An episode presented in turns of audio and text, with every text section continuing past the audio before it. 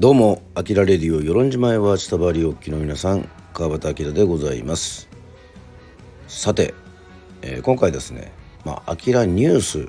と言いましてもですね、まああのー、ちょっとね、7月、かなり、えー、バタバタしていて、えー、紹介できなかった、えー、期間もございましたし、まあ、あの現在ね台風7号、えー、心配ですけども、えー、皆さんのね、えー、住んでいる地域は大丈夫でしょうか、えー、自分が住んでいる与論島はですね台風6号にねかなりだいぶ悩まされてまあ、被害はそんなになくてですね沖縄の方がやっぱり被害は大きかったと思うんですけども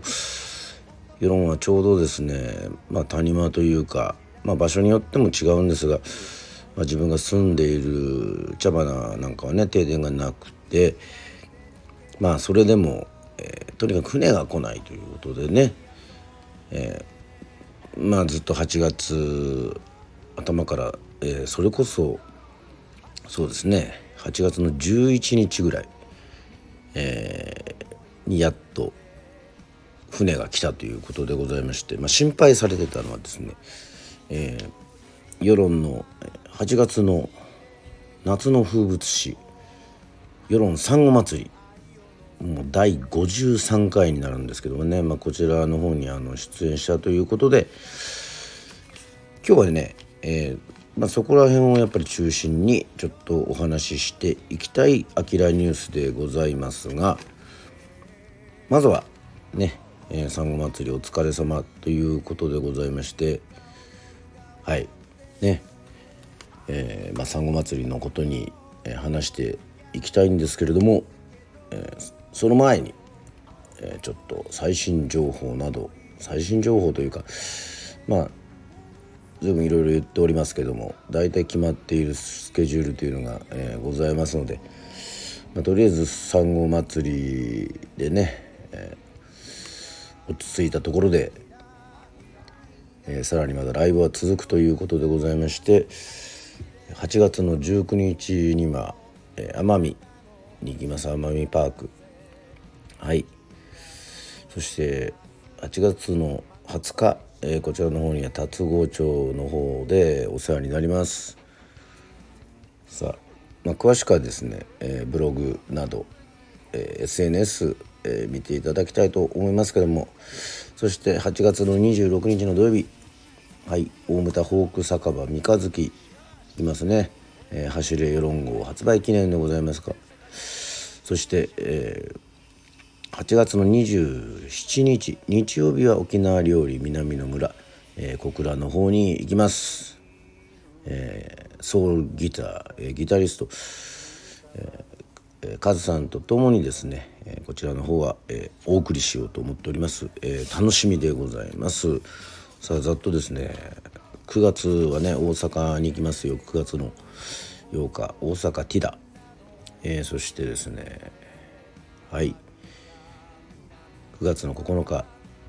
えー、大阪立石大ホール。沖永良部の、えー、歌姫であります大山ゆりかさん。と、えー、ご一緒させていただきます、えー、そして9月の10日はハイサイ琉球祭りということで。これは神戸のメリケンパークですか。はい。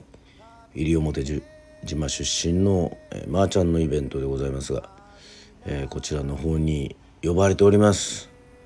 はい。そして9月、えー、16なんとなんと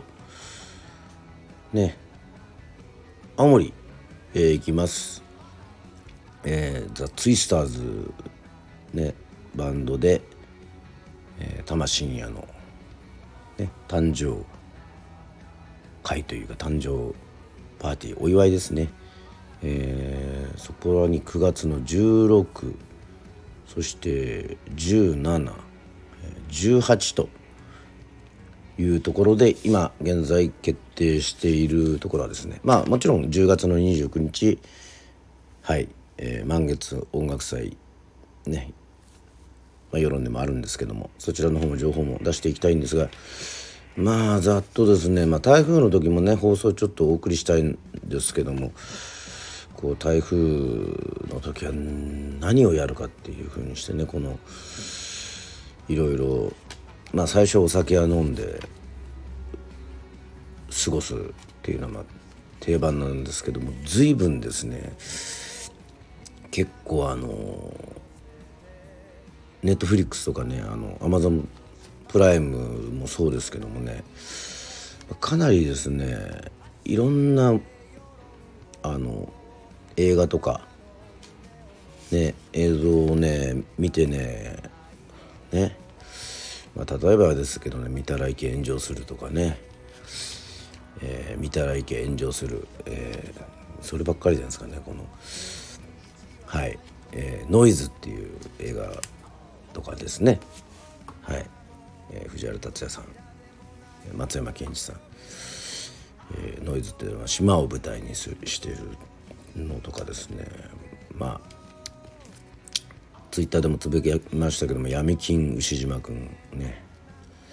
えー、パート3から一気見、えー、そしてちょっと最近じゃちょっと深夜食堂の3の方をねちょっと見たりとか。まあエンタメのすすめでもねいっぱいね喋りたいことはたくさん、えー、もちろん溜まってはいるんですけれども。はい、えー、そこら辺を話すと、えー、ね。ちょっと終わりませんので別の時間を使ってということでございまして。まあゴールデンウィークやっとまあ開けると8月の11日の金曜日に、えー、やっと船が来まして、えー、臨時便が来ましてそれでですねまあブログにも書きますけどもこのね、えー、自分がやっているプロジェクト与論島新選組というね与論のメンバー与論在住のメンバーでやる与論島新選組という、ね、グループで、まあ、それこそ8月の13日の与論産後祭り花火の前のね、えー、鳥のステージを飾るということでございましてですね。まあ、まあ、ダンダルのハッピーをねあの新選組のユニフォームをあの着てたんですけどもさすがに夏は暑いだろうっていうことではい、まあ、T シャツをね、えー、デザインしました、えー、今回ねちょっとねあのー、こだわりたくてまああの新選組のねイメージは皆さんあの浅黄色のね、えー、ハッピー、えー、でございますよ。これはあの中心蔵から来てると思うんですけどあの結構派手な感じですね。えっ、と水色と白。で、まあ、これも多分世論カラーにもとだ合ってるんですけどもそれもあるんですけどもえっとまあ割合その最近ではないですけど、まあ、ちょっと前にね、えー、映画でその新選組の結構来てたのはもう、えー、最初はだからそのね、えー、朝黄色っていうかちょっと派手なやつだったけどもちょっと歴史で調べるとですね新選組の中でもちょっとチャラチャラしてたっていうふうにあまり評判が良くなかったっていうね、えー、話もあるぐらいでございましてまあいろいろアニメとか映画だとやっぱりあのねあのスカイブルーというかそのブルーのイメージあると思うんですけども。私ちょっと新作組の話するとものすごく長くなりそうなんで、まあ、ちょっとかいつまんで言うと、まあ、あの映画の「燃えよ剣」という、えー、公開された、まあ、あの岡田さんがね、えー、主演の土方をやっておりましたけどもまあ黒だとね、えー、いうことで、えー、写真にも載せますが黒赤でねこう与論島新選組ねそして黒をベースに赤っていうのがねまあかっこいいなというふうに思ってね。まあその時に出る要はユニフォームを作ろうと。まあそういうふうに思ってまあ同級生でもありまして、まあ、ザ・コブラツ・ヒッサーズのアマチュアの時ですね。デビュー前ぐらいからずっとまあ同級生のデザイナーの町秀吉にちょっとこう私が、まあ、ラフのね、えー、ラフでこういう感じでお願いしますっていうのを書いて。ね、えー、いざ、まあ、こういうデザインでまあこういうちょっとこう凝りたいんですけどこっちは難しいと思うよとかねいろいろねちょっとこう T シャツによってもプリントの仕方がね貼り付けがしなきゃいけないとかね一からこう構成をしなきゃいけないっていうねいろいろあのそういうことも、えっと、あるみたいなんですけどもまあとにかく8月のね、えー、まあ頭ぐらいにはもう間に合わせてくれよっていうことで7月ちょっと動いて、まあ、なんとか業者さんにあの頼んでまあ大丈夫そうですよって言ったらねあの台風6号なんですよこれ。はい。これちょっとね間に合わなかったらまあまあまあ別のあれもねいけたんでしょうけどまあもうほんとそれこそあんまり最近使わないでしょうけどやきもきっていうね、えー、感じになってしまいまして本当届くのかと。ね、まあ、普通はもうね食料とかをもう心配するじゃないですか。ああもう卵がね食べたいとか、うん、海が荒れてて刺身がないからもうとにかく刺身が食べたいとかね。野菜取りたいとかね。牛乳飲みたいとか。もう全然そういうねあの食料のねことはねもうどっか行ってました。ね。もうとにかく T シャツがもう、えー、届いてくれもうそんな一心ねそしたらギリギリですね8月11日に来てまあこのねあの世論のそういう物資とか運送をね運ぶものはだから飛行機届くものもありますけども大体ですねまあ食料優先ということで、まあ、船なんですよね。だから船でいろいろこう届くんですけど8月の12日に、えー、お昼に、ね、その T シャツが入ったもう段ボールが届いたということでねああよかったなあというふうにね、えー、そんな物語がございました。そして、えー、8月12日世論3号祭り今回は、えー、4年ぶりですか、えー、土曜日曜開催ということでございまして、ね、これも花火が無事届いたということでございましてですね。まあ、産後祭りもちろんステージもあるんですけど、まあ、メインは何と言ってもやっぱりこの夏のこの花火。ねこのお盆の時期にこう大体こうね、夜に帰ってくるふるさとに帰ってくる方々がね多かったりとかもして、まあ、やはりこの花火が一番思い出になると。また子供たちとかもね多いので。まあほとんどもう花火がメイン、えー、もう予算のほとんどは、まあ、予算分かりませんけど、まあ花火。ねということで、まあ、またこの近くで見れるっていうねこのすごく、まあ、音もこうダーンダーンとこう体感しながら。しかもね今回ねこの花火でね面白いなと思ったのはですね最初のねほんとね15分ぐらいね無音だったんですよ。私がね記憶するのだったら大体ね最初からこうあの最新の歌というかね「てってれてってってれっててってれてってって」って分かりますかね？まあまあまあ、まあ、あのミスチルのね、えー、歌とか。まあまあいろいろ。ね米津さんの歌とかねいろいろまあまあかかるんですけど。今回ですねあれ？かかんなかったからちょっとねびっくりして。でもねこれはね演出だったというね。これはいいですね。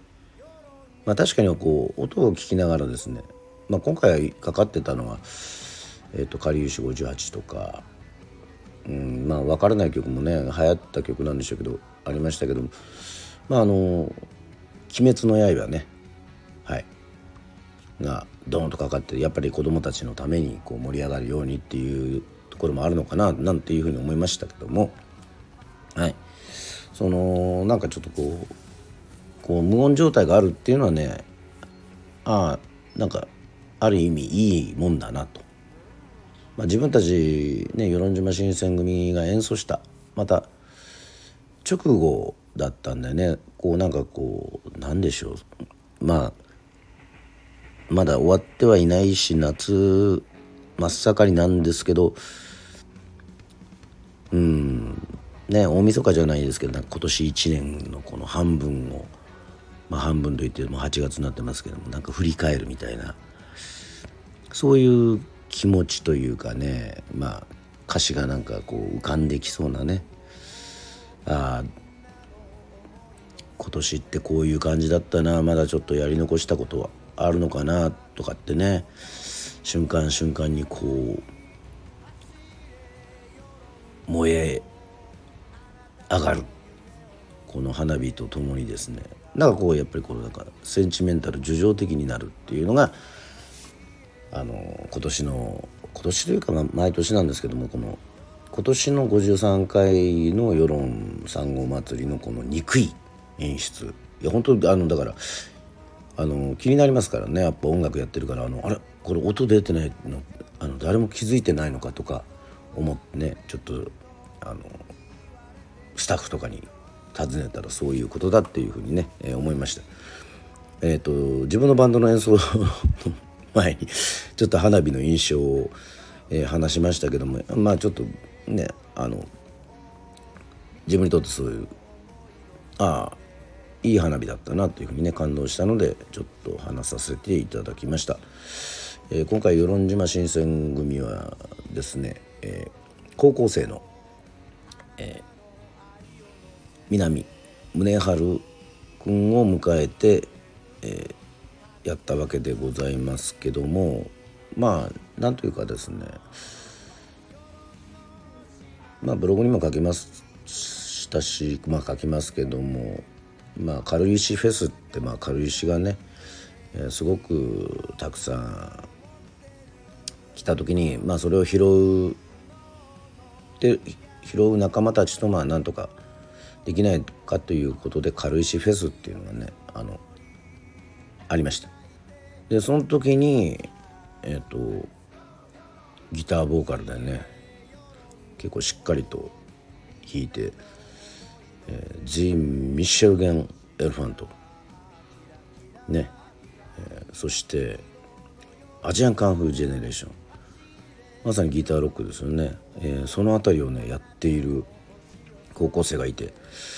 なんかすごい衝撃を受けたんですよね。うん。まあだからまあ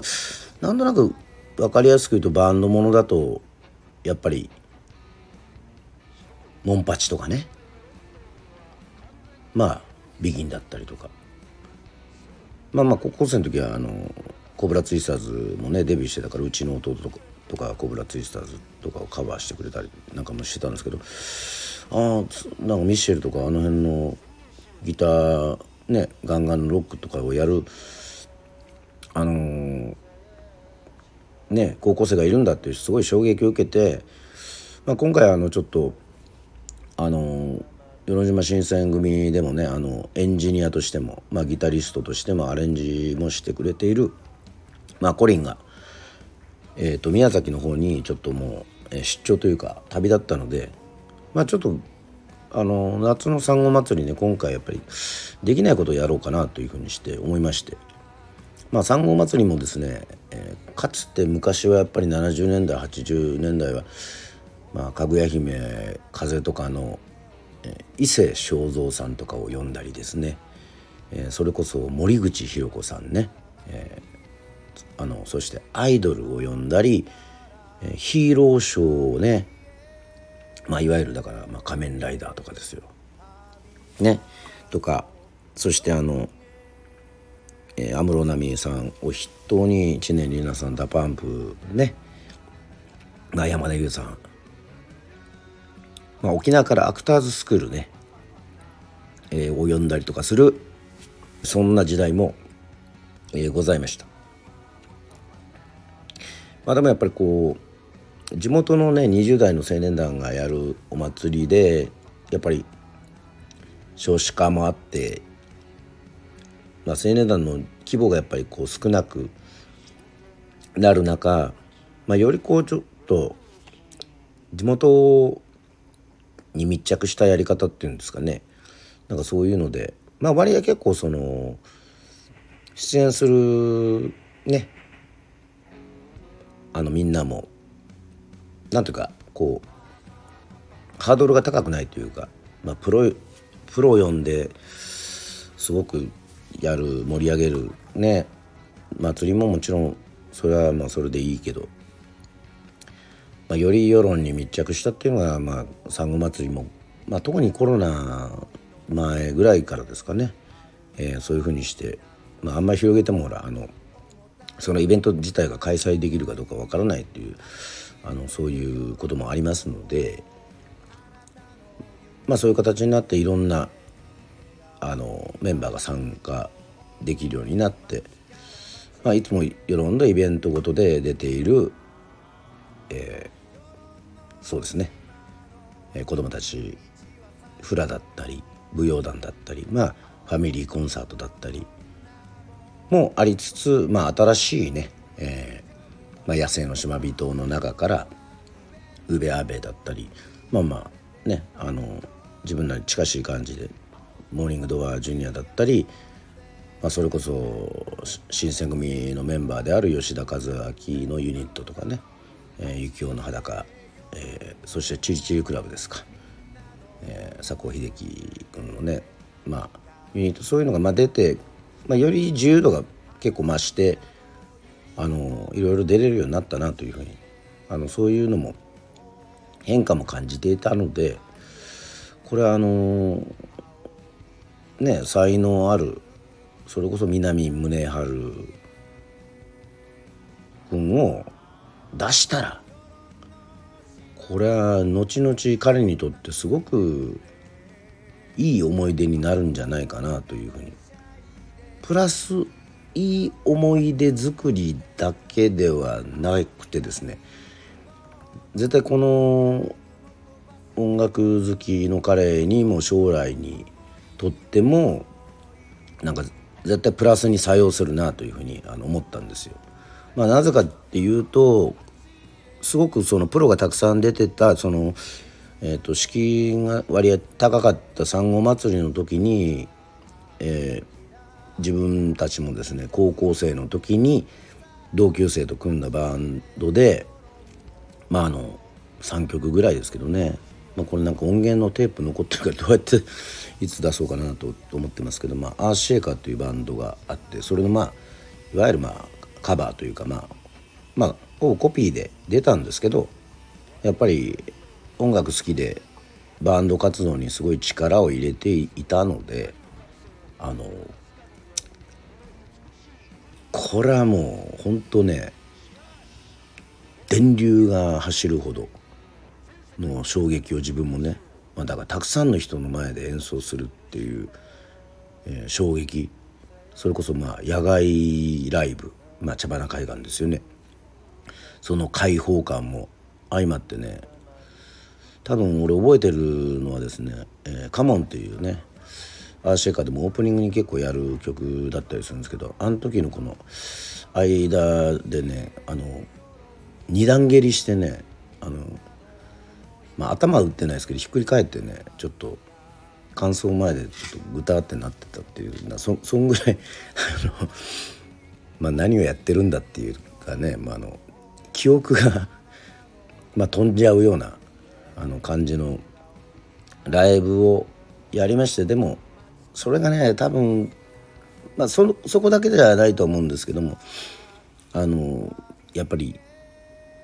いろんなところでこのベースになってるんですよね。で曲もねそんなみんな、まあ、当時アーシェイカすごく売れてましたけども、まあ、知ってる知ってるっていう感じじゃなかったけど自分たちのやりたいこともそのままねまさに内じ処理ですよ。打ち出して。あのそんな形をなんか産後祭りでやったのでねえーそれがやっぱり今でもその衝撃っていうのは忘れられなくてそれがやっぱりこのバンドやりたいとか音楽やりたいとか表現したいっていうね活動のねベースになってることはねあの確かなんですよむちゃくちゃ大きいんですよね。まあ、その後に文化祭とかでも出て、まあ、そこからもう本当にまあ闇雲になんかプロになりたいというふうにも思ったりもしたしまた2000年でザ・コブラツイスターズがデビューして1年でこの産後祭りですねまあかなり世論の方にもですね、えー、渡航費なりいろいろ、寄付していただきまして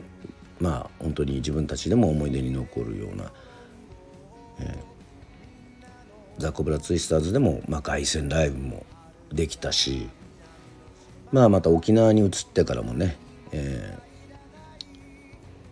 ー、まあ2008年とかぐらいから、まあ、毎年ね読んでいただけるようになって、まあ、形はいろいろまあ変化して、まあ、夜にいても、えーまあ、出る機会もかなり多いということでまあねやっぱ産後祭りって言ったらやっぱり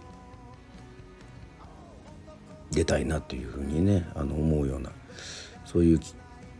ね心持ちがものすごくあってだったらねじゃあ宗春土台やりますか？なんてやりますか？っ てちょっとどういう会話してたかな？できる？って言ったらそうそう。あの、まあ、まずは聞いたんですよね。あの自分たちのバンドがあるんじゃないの？っていうふうにして。だそれで出れるんじゃないの？って言ってたらまあいろいろまあ他のメンバーまあ世論スポーツ盛んですからね。えっ、ー、とそれも含めてちょっとまあ今ちょっとバンドのね、えー、活動休止状態というかねまあいろんなバンドをやってはね、あの作っちゃ壊し作っちゃ壊しやってるんでしょうけど、まあ、そういう状態だったらああじゃあやろうよっていうことで、えー、声かけさせていただきました、えー、そして1曲目はですね、えー、それこそミシェルガン・エルファントの「ゲッタ・プルシー」さあ私川端明が、えー、1曲目から歌うと思いきやねえー、宗春のボーカルギターでゲッタープルシーですから。まあ私もねあのギター弾きましたけど。まああれは多分ね、えー、ベースの、山下大志、えー、そしてねドラムの山下弘明兄弟もねかなりねあの気合入ってて演奏してものすごく楽しそうでした。まあ、なぜかっていうとやっぱりあの、ね、山下兄弟はねかりゆしバンドにいてやっぱり10代をねそういういきなりこうなんだろうツアーでね全国ねまあ神奈川だったり、まあ、東京だったりね千葉だったりそれこそ青森だったりねなんかデビューが青森の三沢の方だって言ってたかな。だからそういうすごい、まあ、青春時代にもいきなりね音楽でねこう旅するような。まあこう言っちゃなんですけど、まあ、みんなあの頭おかしいんですよ。あのあのなんつうかね。それでだっても30代になっても40代になってもだからそういうのがねあの続いてるっていうことですよね。まあそれそれを言いたくてまあまあすごいあの宗春君もあのバッチリね自分がずっとやってきた、え曲なんでねゲッタープルーシンも、えー、一番結構まとまってたんじゃないかなっていうふうに思いましたね。はいその後はまあ持ち時間がやっぱりゆっくりで20分ぐらいしかないっていうことがもう決まってて、まあ、花火の時間があって、まあ、それにやっぱり合わせるのがまあこの産後祭りのスタイルですから、えっと、そういったところでじゃあ次何やるかって言ったらもうこれはもう畳みかけようと。ね。思ってティダ。でティダから、えー、ギターの